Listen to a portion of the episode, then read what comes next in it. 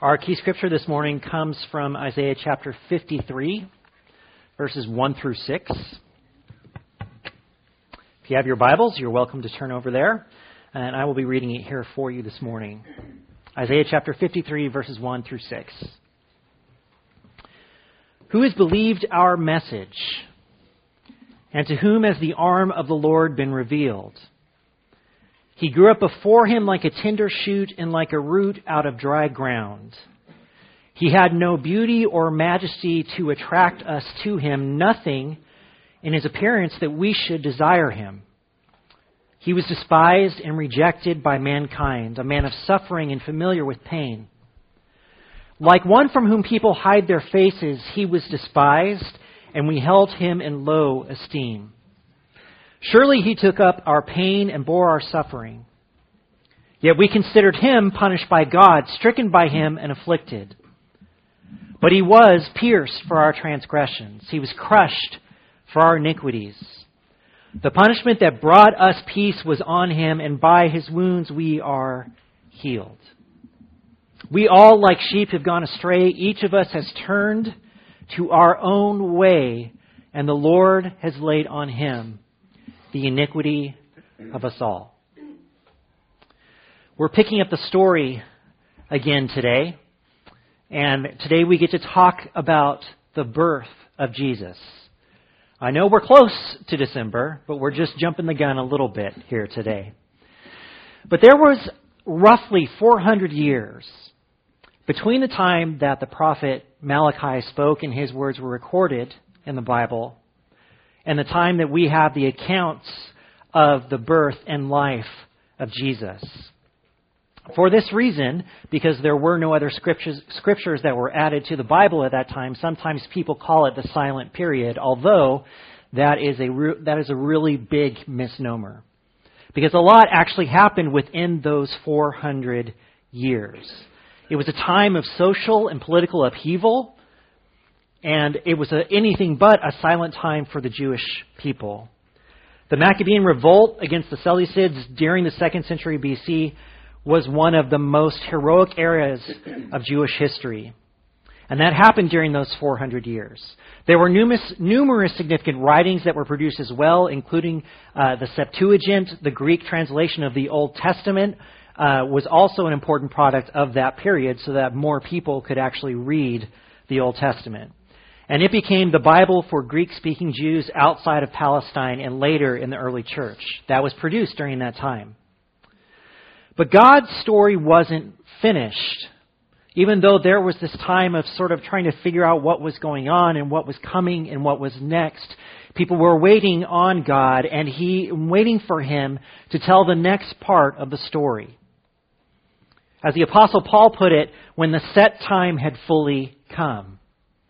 God was ready to reveal his plan, the plan of Jesus the Messiah, the Son of God, whose birth, life, death, and resurrection was going to change the course of the entire story. So the Messiah is coming. The one uh, who Scripture has spoken of will take his first breath. But there is a question that we need to ask because we kind of know what happens, most of us. Will the people that meet Jesus know that he is the Messiah? Now, that's a tricky question, folks.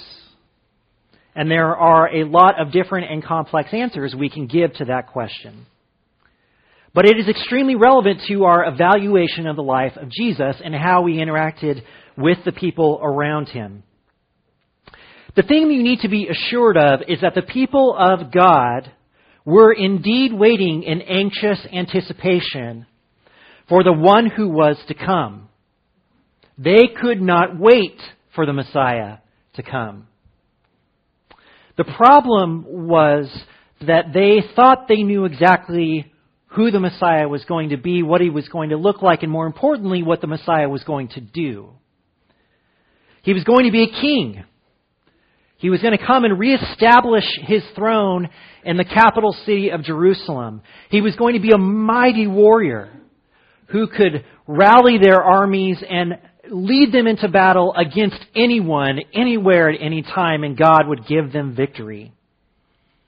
they would be their own people again through the actions of this king. He would throw off Rome and they could live as a sovereign nation once again under God. Even believing that Jerusalem itself would somehow be raised to the place of the capital of the earth. And God would make everything right through this person.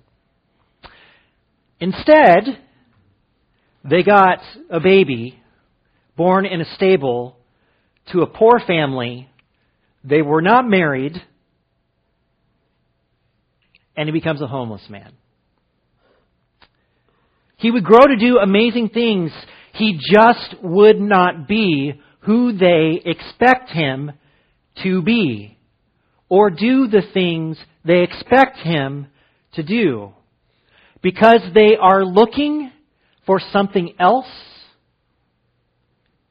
many will miss him completely. Think about that for a second. Because they are looking for something else, many will miss him completely. The victory they were looking for wasn't the victory they got. The victory they got was better, but they couldn't tell because it was not what they were expecting.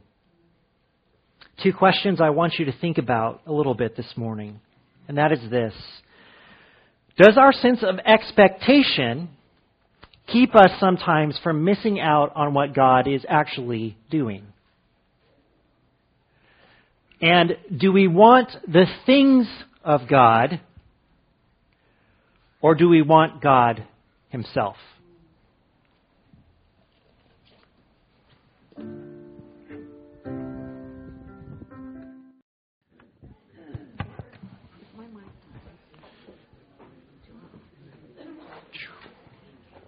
It's time to dismiss our kids to children's church or the nursery or wherever it is they want to go.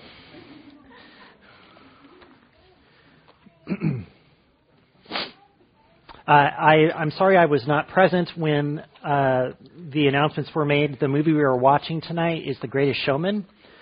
So uh, that is the movie for tonight. A lot of singing, a lot of dancing, a lot of stomping on tables, as a matter of fact. so, uh, today we are, as I said earlier, launching uh, back into the story. And last week we reviewed uh, some of what the story told us, and in particular what we learned about the characters. So, the main character in the story is God. And what does God want the most? To have relationship with us. That's right. And so uh, the the enemy, the bad guy in the story, is who? Satan. And what is Satan's one goal?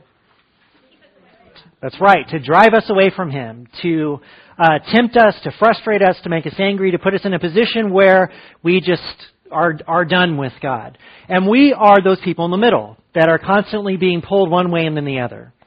Uh, and we saw through the story that um, humanity in and of itself, in the middle of this struggle, right, that they are pulled away from God for multiple reasons. Okay? And so we saw that we have a tendency, humanity has a tendency to, when they are offered things besides God, to take those things. And even to put those things in the place that God should inhabit within our lives. We saw also that God is looking for a particular kind of person throughout the story. And it's not something elaborate, it's not something crazy, it's not something weird. God is just looking for people who will do three simple things. They will hear that He is speaking, they will listen to what He says, and then they will follow His direction. That's that's what he wants and what he's looking for. And we saw that humanity going, you know, up and down and backwards and forwards and left and right dances around that thing the whole time. Maybe, you know, humanity doesn't always hear God. They don't even know he's talking. Or they know he's talking and they're not listening to him. Or they listen to him but then they don't follow him. And we see those things happen throughout the story. Now, as we mentioned, uh, as I mentioned earlier in the introduction, 400 years have passed. A lot has happened during that time. Um, religious parties have risen up within uh, the nation of Israel. You've got the Pharisees, you've got the Sadducees, you've got the Zealots. You have all these different things happening and coming to this one moment in time where God is ready to unveil his plan to the world. Is anyone here a uh, Star Wars fan? Like, now, I, I want to clarify something for those of you who did raise your hand. There is a difference between, oh, I like Star Wars, and being a Star Wars fan. There is. There's a, there's a major difference between those things. So, uh, if you are like a diehard Star Wars fan, then what I'm going to tell you is just a confirmation of who you are. Uh, if you are not a diehard Star Wars fan, this is useful information so that you don't end up on the wrong end of a conversation uh, at some point. Uh, Star Wars fans, like hardcore fans, are very, very opinionated people. Um, I cannot emphasize very enough. They have very strong feelings about all the movies, about all the characters in the movies, about what happens in the movies, about what should have happened in the movies. I mean, it is, it's involved.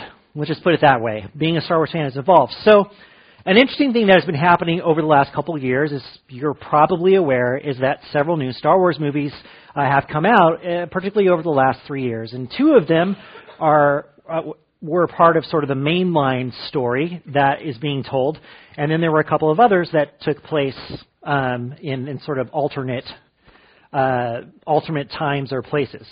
Uh, but the new movies that, that came out, they were taking place roughly 30 years after Return of the Jedi, and so it was picking up right there with the next generation of people. So when when The Force Awakens was announced, people were so excited about it and they're trying to find out what's it going to be about, what's it going to be this, and they're showing pictures of, you know, the Millennium Falcon, like from from uh, space. you know, someone has found the place on the lot where the Millennium Falcon is, and they're they're like picking it apart and looking for all these different details and does it look the same and does it this and does it that. And so there was a great deal of anticipation for the films to come out. And of course people had ideas about what the movie was going to be. Um, so, in general, in general, The Force Awakens was pretty well received. People liked it for the most part. There were some things that people didn't like, um, but they were able to overlook it and to go on. But here's what happened.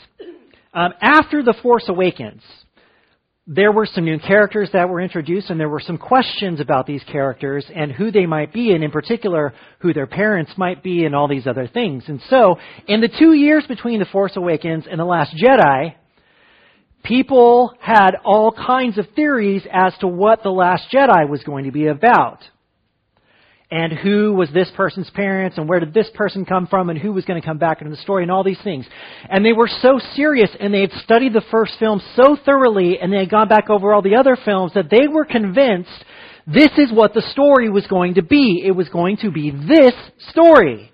And then the movie came out, and guess what? It was that story.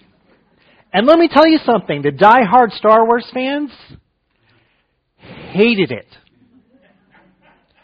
You should talk to Jeff sometime when he's here about The Last Jedi. It's, it is a good time. It's a good time. I highly recommend it. Uh, bring popcorn and something to drink. So they, they just, they hated it. They hated it. Now, just looking at this objectively, alright, why did they hate it so much? Because it wasn't what they thought it was going to be. And they were, there were such strong opinions about this that one actress even started receiving violent threats of violence on her because they hated her character so much. She had to go off social media. She had to kind of hide for a while. Uh, it was just, it was. I mean, I don't think she got any death threats per se, uh, it was just more like, I hope you cease to exist in the universe as we know it. You know, those kinds of things. Um, you know, I hope you get shot by a blaster in a bar on Tatooine. I don't know. One of those weird uh, Star Wars things to say.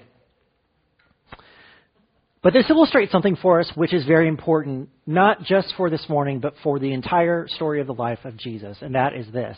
We are not at our best when our expectations are not met. We just aren't. And it happens all the time in all sorts of different ways. In fact, the classic one, which is my absolute favorite, is when we fail to meet someone's expectations, yet we never knew what their expectations were. And they are so mad at us. And, and here's, and, and here's the, the thing, the, the phrase that really just drives the dagger in. Well, you should have known.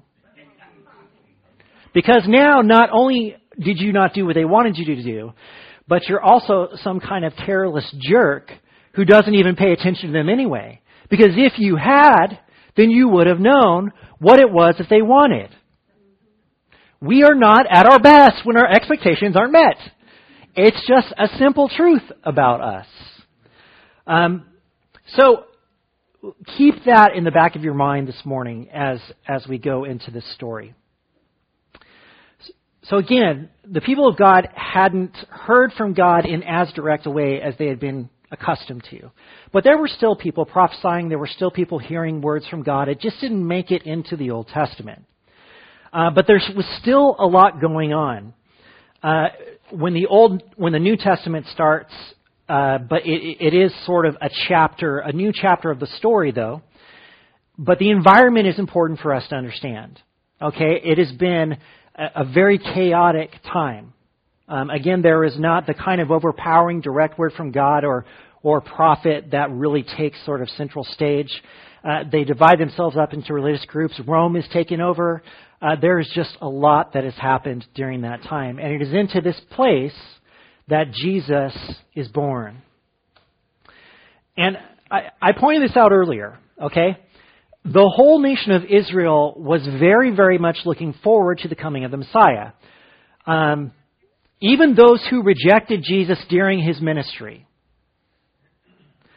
they were not rejecting the idea of the Messiah. They were rejecting him as Messiah. But the idea of the Messiah is one that they were still holding on to and looking forward to. But the fact of the matter is that they had very, very specific expectations for who this was going to be.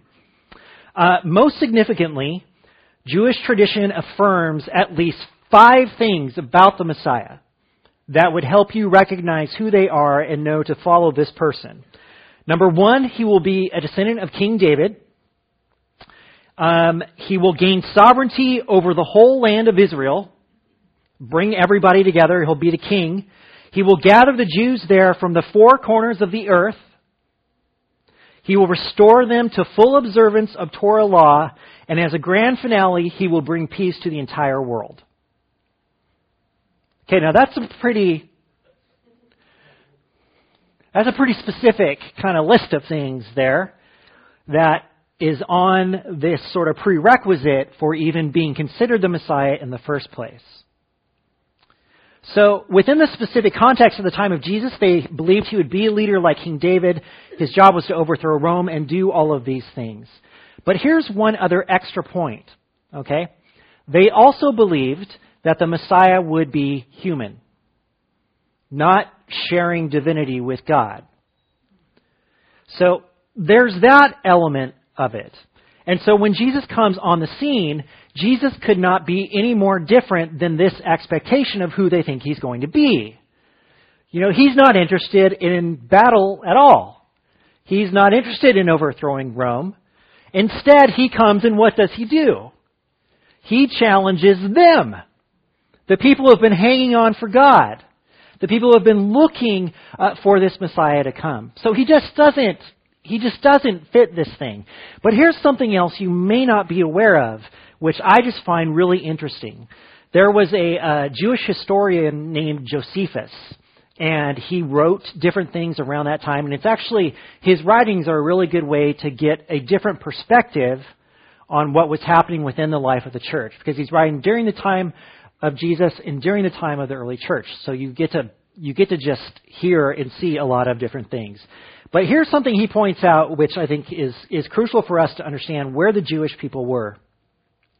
It appears that in the first century, before the destruction of the temple, which happened in uh, 70 AD, there were several messiahs who rose up and said they were the ones to lead Israel out of captivity and to restore them to the nation again. So let me just give you an example or two, okay? Just really quick. Um, in about 44, Josephus reported um, a certain impostor, his name was Theudas, who claimed to be a prophet, appeared and urged the people to follow him with their belongings to the Jordan, which he would divide for them. He secured about 400 followers. Um, the Roman uh, sort of governor or military leader at the time uh, led a group out on horsemen, and he killed them all. So that was the end of that Messiah story. Uh, another was an Egyptian, and he is said to have gathered together 30,000 people, whom he summoned to the Mount of Olives opposite Jerusalem, promising that at his command the walls of Jerusalem would fall down, and that his followers would enter and possess and take control of the city. But again, now Felix, who was the one who led the military at that time, uh, met the group with his soldiers, and uh, this is terrible. Um, but this Egyptian leader, he escaped, but almost all of his followers were killed. So I, I share these few background things with you just so that you understand. Not only does Jesus not fit the bill, but there have been others before he, before this time even, and the time after him, there are all these other jokers who are like, no, I'm the Messiah. No, I'm the Messiah. No, I'm the Messiah. And what has happened with every single one of those movements?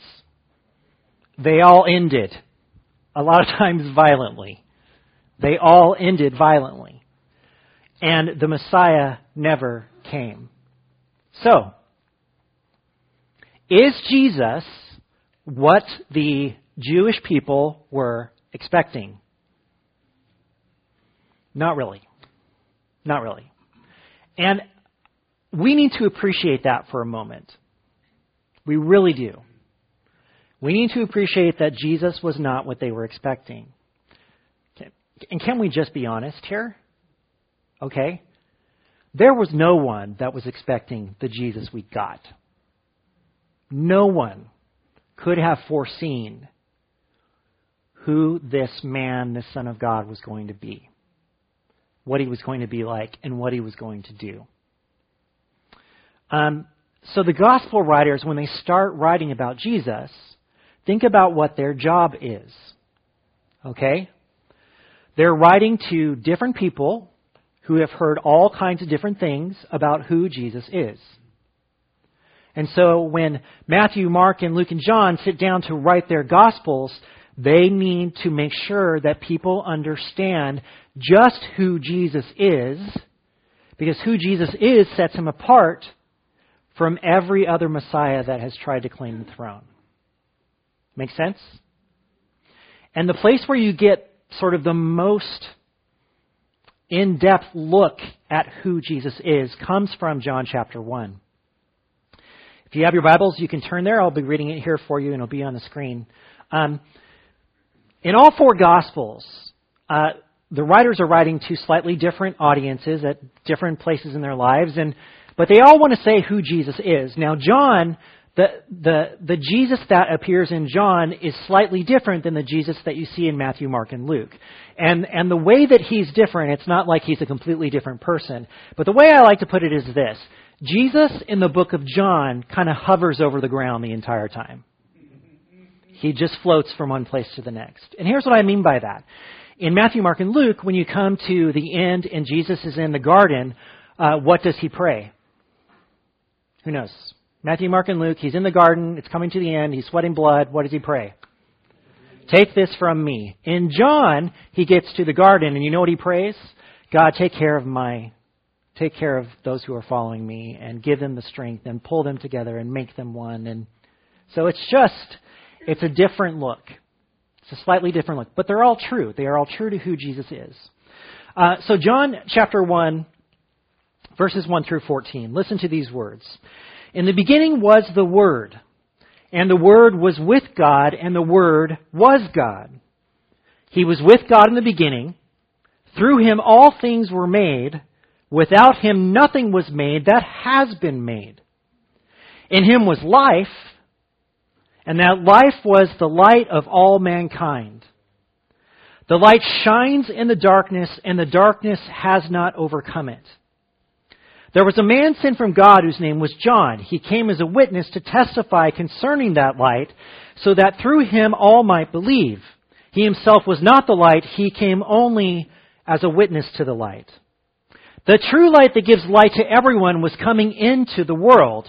He was in the world, and though the world was made through him, the world did not what? Recognize him. He came to that which was his own, but his own did not what? Receive him. Yet to all who did receive him, to those who believed in his name, he gave the right to become children of God, children born not of natural descent, nor of human decision or a husband's will, but born of God. The Word became flesh and made his dwelling among us. We have seen his glory, the glory of the one and only Son who came from the Father, full of grace and truth. Okay. There's a lot going on there, yeah? Yeah? Well, what are the things that we learn about Jesus within this one section of Scripture? Uh, so, what does it tell us? Number one, it tells us that Jesus was with God from the beginning, which means something very important. If he was with God from the beginning, then what is he? He's God. Sure. What else? Creator.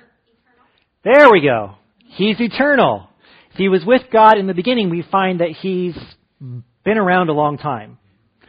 In fact, he's been around so long that he was he um, took part in the creating process. He was part of that process of creating the world. And when you think back to Genesis, when God created everything except mankind, how did he create those things? He spoke them into existence. And what has John called Jesus? The Word who is full of life and light. Um, so he Number three, he is life and light, and he will overcome. Nothing can can push him back or, or overcome him. Um, and then this is this is the important part. Uh, he's going to become flesh and come into the world which he helped create. Now, this is an important message that John wanted the early church to hear, that he wanted people to understand, because it tells them where Jesus came from and who he is before he tells them anything about Jesus, the man. He has a history beyond even what you've heard. Um, and, and Jesus, and it's important for this reason, Jesus was not just someone that came out of nowhere and claimed to be the Son of God. No. He was with God from the very beginning. He helped create the world. He helped make all things. Nothing was made that he did not take part in. He has life inside of him, and he was a part of all of these things. But this passage tells us one more thing that is really important. He would come to the world he made, but the world would not recognize him. They would not recognize him. Those who do, though, would become children of God. So he's going to come to this place that he helped make, but it's not going to be super happy, awesome time. Right? Because they're going to see him and think, what? Who are you? I don't know you.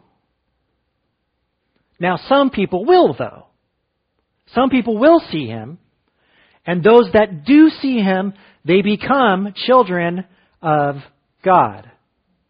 So from the very start of the story of Jesus coming to earth, there are people who recognize him for who he is, while there are a whole bunch of others that do not recognize him at all. And the question that I have is this. Why do some see him and others do not? Why do some see him and others do not? And it's at this point that we need to remind ourselves of something very important. What kind of person is God looking for to be his child? Someone who will listen, hear, and follow. Someone who will listen, who will hear, and who will follow. Now, heaven itself is not just going to sit back and hope for the best. Like, man, I sure hope this Jesus thing goes okay. Um, first, it needs to tell people about what's going on. And like Randy was saying earlier uh, in his children's sermon, like, how would you expect, how would you expect God to tell the earth about this special event? Keep that in the back of your head for a second. I think the little alert is a great idea. Everybody's phone beeps at the same time. So, the first thing that God has to do is to tell the person that it's going to affect the most. Fair? Right? Because he needs to do this. So from Luke chapter 1, verses 26 through 38, an angel appeared to Mary. In the sixth month of Elizabeth's pregnancy, Elizabeth is a relative of Mary's who is having John the Baptist. God sent the angel Gabriel to Nazareth, a town in Galilee, to a virgin pledged to be married to a man named Joseph, a descendant of David. The virgin's name was Mary. The angel went to her and said, Greetings, you who are highly favored, the Lord is with you. Mary was greatly troubled at his words and wondered what kind of greeting this might be. I find that really, that's really funny. You're going to be really lucky. You just don't know how lucky. Um, I'm not sure that I like what that means. But the angel said to her, Do not be afraid, Mary. You have found favor with God. You will conceive and give birth to a son, and you are to call him Jesus. He will be great and will be called the Son of the Most High. The Lord God will give him the throne of his father David, and he will reign over Jacob's descendants forever. His kingdom will never end. At this point, Mary raises her hand. How will this be since I am a virgin?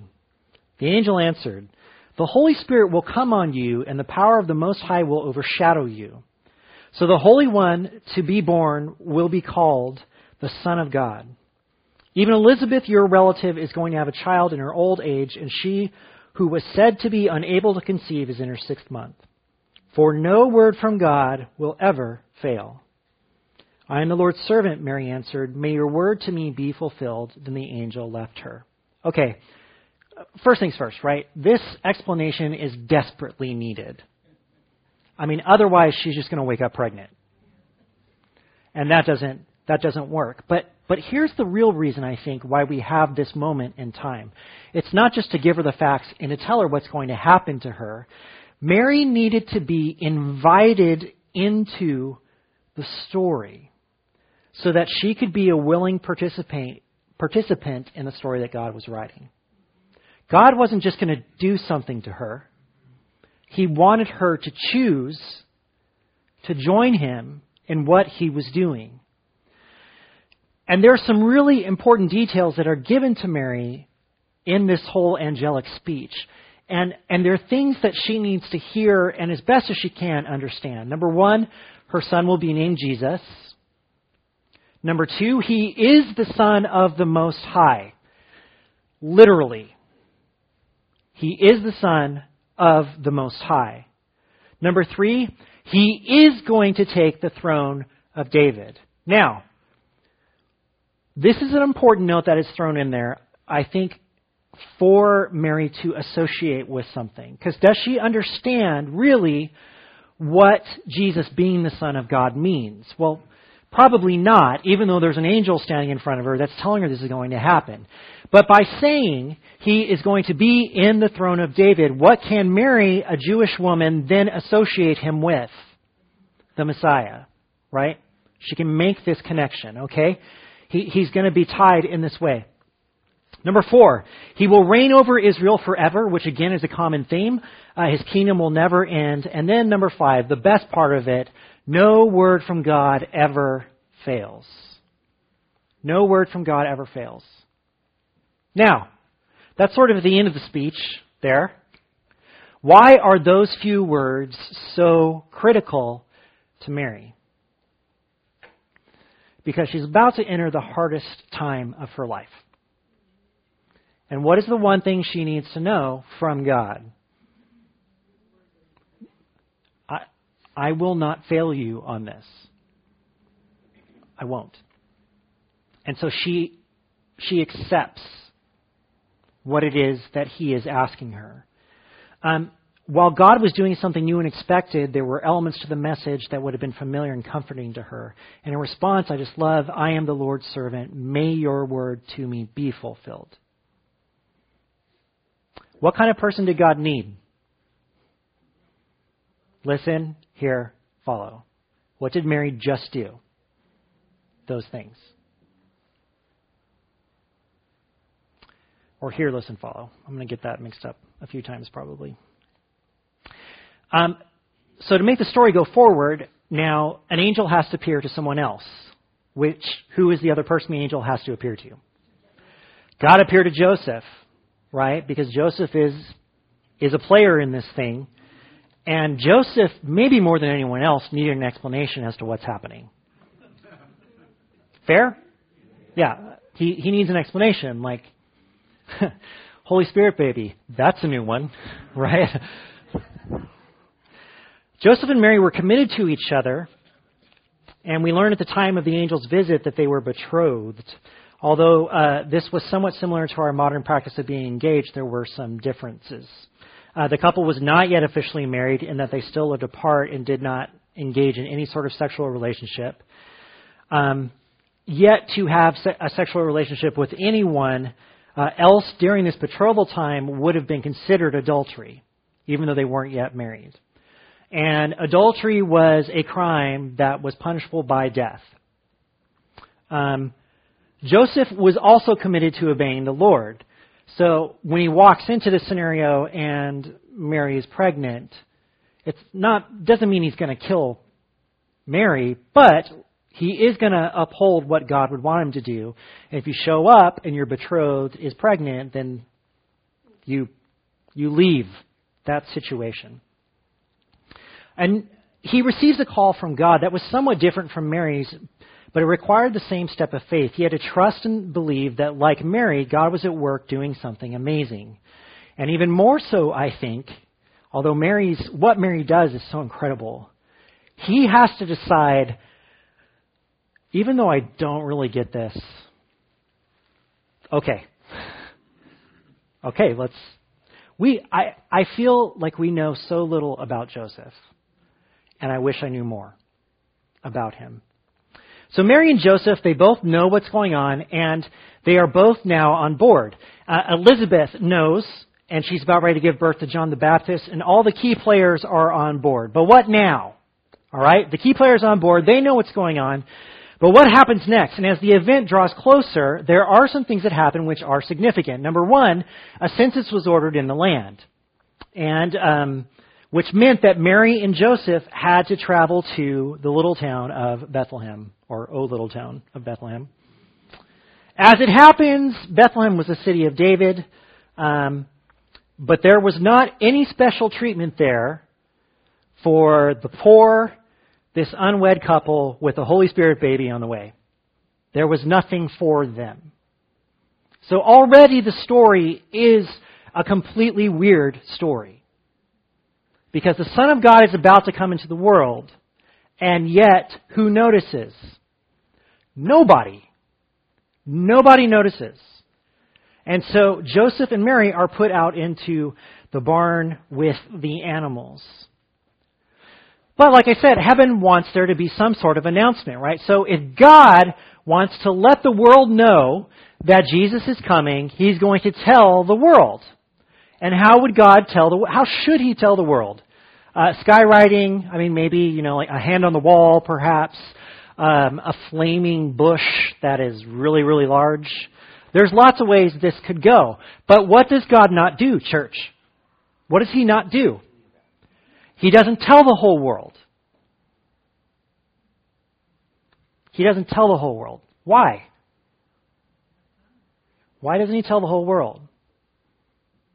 It's an interesting question to think about. Because he actually does announce it. And he first appeared to a group of shepherds. From Luke chapter 2, starting in verse 8. And there were shepherds living out in the fields nearby, keeping watch over their flocks at night. An angel of the Lord appeared to them, and the glory of the Lord shone around them, and they were terrified. But the angel said to them, Do not be afraid. I bring you good news that will cause great joy for all the people. Today in the town of David, a Savior has been born to you. He is the Messiah, the Lord. This will be a sign to you. You will find a baby wrapped in clothes and laying in a manger. Suddenly, suddenly a great company of the heavenly hosts appeared with the angel, praising God and saying, Glory to God in the highest heaven and on earth, peace to those whom his favor rests. When the angels had left and gone into heaven, the shepherds said to one another, Let's go to Bethlehem and see this thing that has happened, which the Lord has told us about. So they hurried off and found Mary and Joseph and the baby who was lying in the manger. When they had seen him, they spread the word concerning what had been told them about this child. And all who heard it were amazed at what the shepherds said to them. But Mary treasured up all these things and pondered them in her heart. The shepherds returned, glorifying and praising God for all the things they had heard and seen, which were just as they had been told. Okay. There's something that we probably don't give enough credit to within this entire scenario. And that is this. How freaked out these guys must have been. Seriously. These guys, they see one angel. And what does the angel have to tell them? Do not be afraid. And we've heard that a couple other times, right? Do not be afraid. Because seeing an angel is scary. It is. And then the angel tells him these things, and then the angel is joined by a whole gang of angels who start singing a heavenly song. Mercy, that would be frightening. Like you're just trying to absorb the fact that you are talking to an angel and what it looks like and what it is, and the angel is telling you that a Savior is coming, and that's kind of big news, right? I need a, I need a moment to process that. And then they start singing at you. But it all, it all ends there, and they decide that they have to go. They have to go. And so the shepherds did three very important things for the story. The first one is they went to find Jesus, which tells us something about these shepherds, doesn't it? What does Mary's response tell us about her? What does Joseph's response tell us about him? What does their response tell us about them? Right? They heard, they listened, and what did they do? They followed. They were told where to go find him. And they take that piece of information and they don't go, man, that was weird right? They say, let's go. And, and they go. And so they went to find Jesus. The second thing, they passed along the story to Mary and Joseph about the angels. Oh, this is so important. Because what has Mary just done, right? She's given birth in a barn in a place where no one would give them any place to stay. Is this what bringing the Son of God into the world is supposed to be like? I don't think so. And yet here come these these guys. Right? Here come these guys.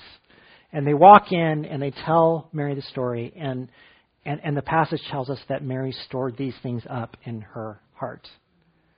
This is where she got that confirmation, although she's had it before, of, okay, this is really happening.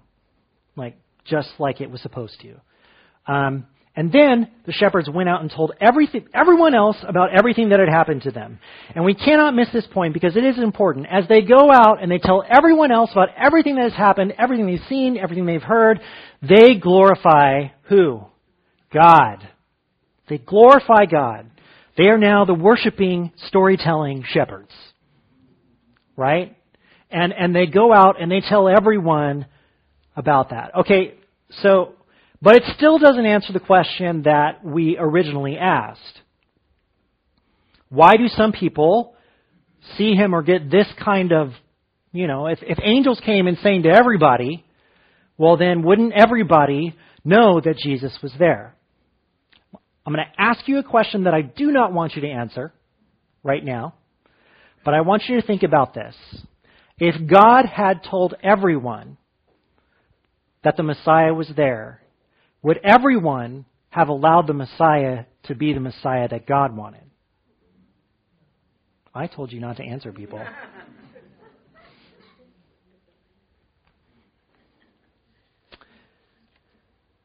there's a there's something we need to to see now.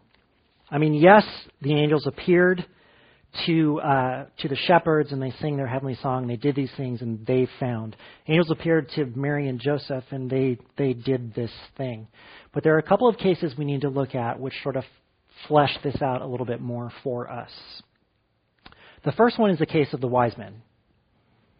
Now, the wise men, they work for King Herod, who is the Jewish figurehead king that's been appointed by Rome. And so his job is to be completely weird and live in, you know, his own little house and have sort of all sorts of treachery with his children and but here's what happens, okay? The wise men were looking at the stars.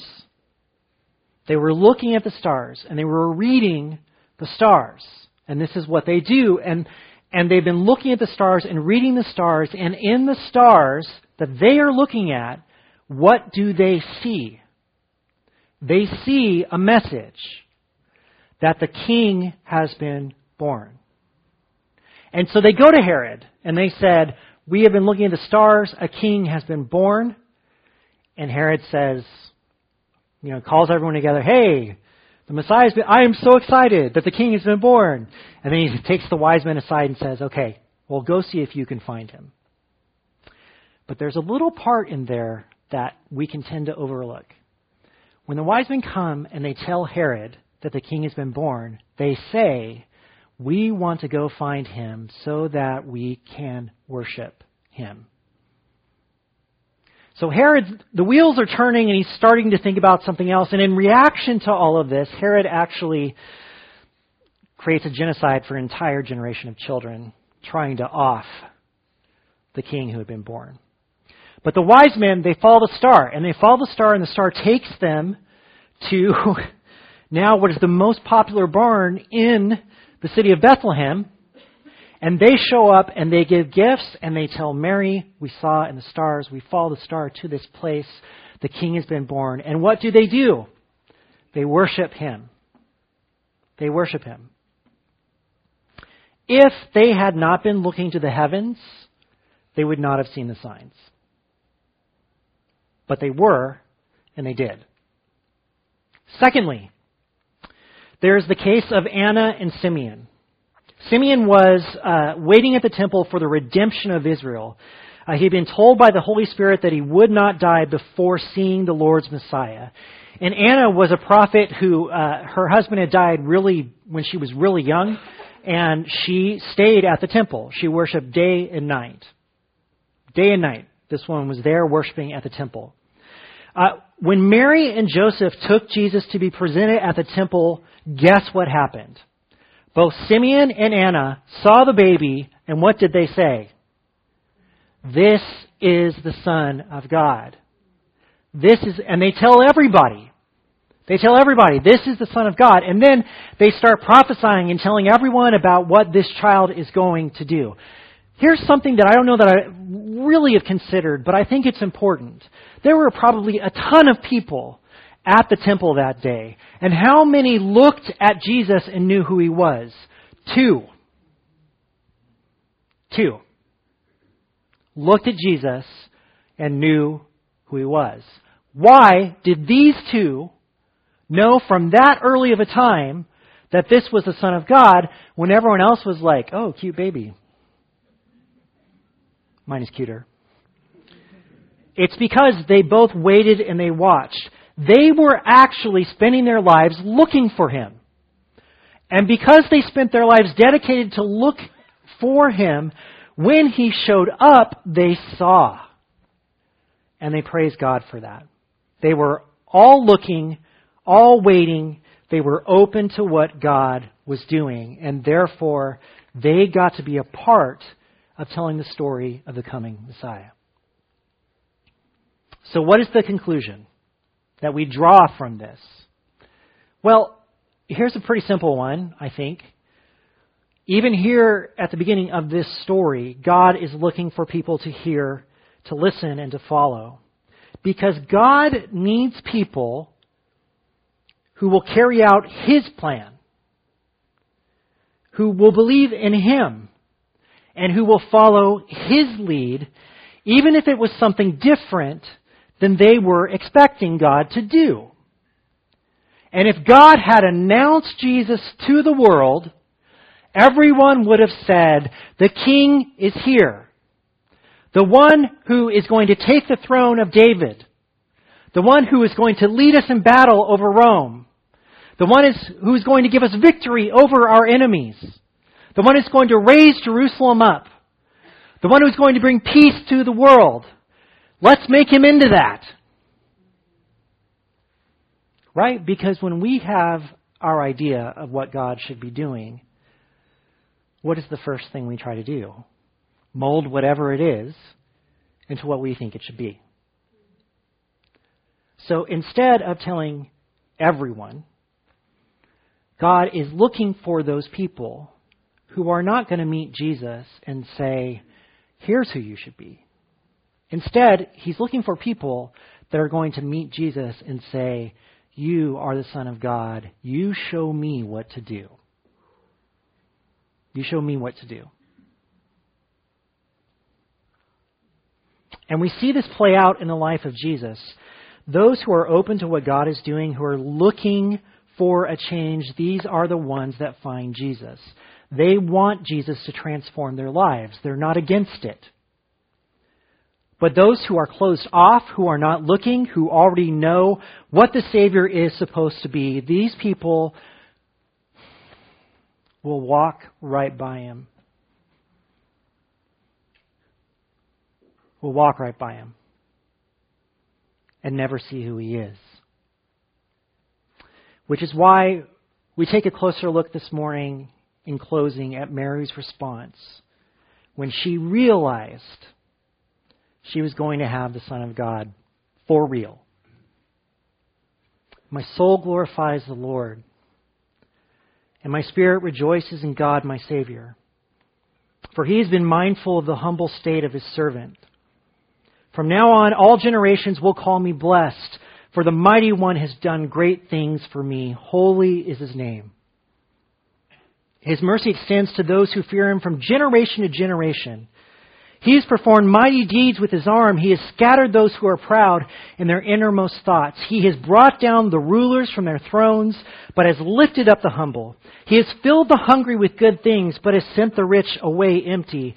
He has helped his servant Israel, remembering to be merciful to Abraham and his descendants forever, just as he promised our ancestors.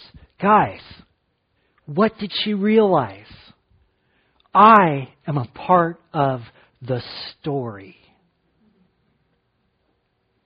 I'm a part of the story. And I will always be a part of the story. The story of what God is doing. And she speaks of his faithfulness and the goodness and the things he's done all those times before. And she glories in the moment of knowing that she gets to do something absolutely insane but it's done by the God who loves her and is faithful. And her whole point of view changes to where she says, God has done great things for me. Great things for me. God ruined her life, but He did great things for her. Do we know what God is always going to do? No, we don't. Are we waiting for Him to change everything, even us? That's tough, right? And we've been talking about that a lot. But here's what I want us to understand. We can miss what God is doing if we are not willing to let Him change whatever it is He wants to change. To give us not the Messiah we think we want, but the Messiah that we need. Because what God did in Jesus was far greater than what everything, everyone else was looking for. And to think that they gave up, they gave up the forgiveness of sin, the grace of God, eternal life with Him, because He just didn't look right.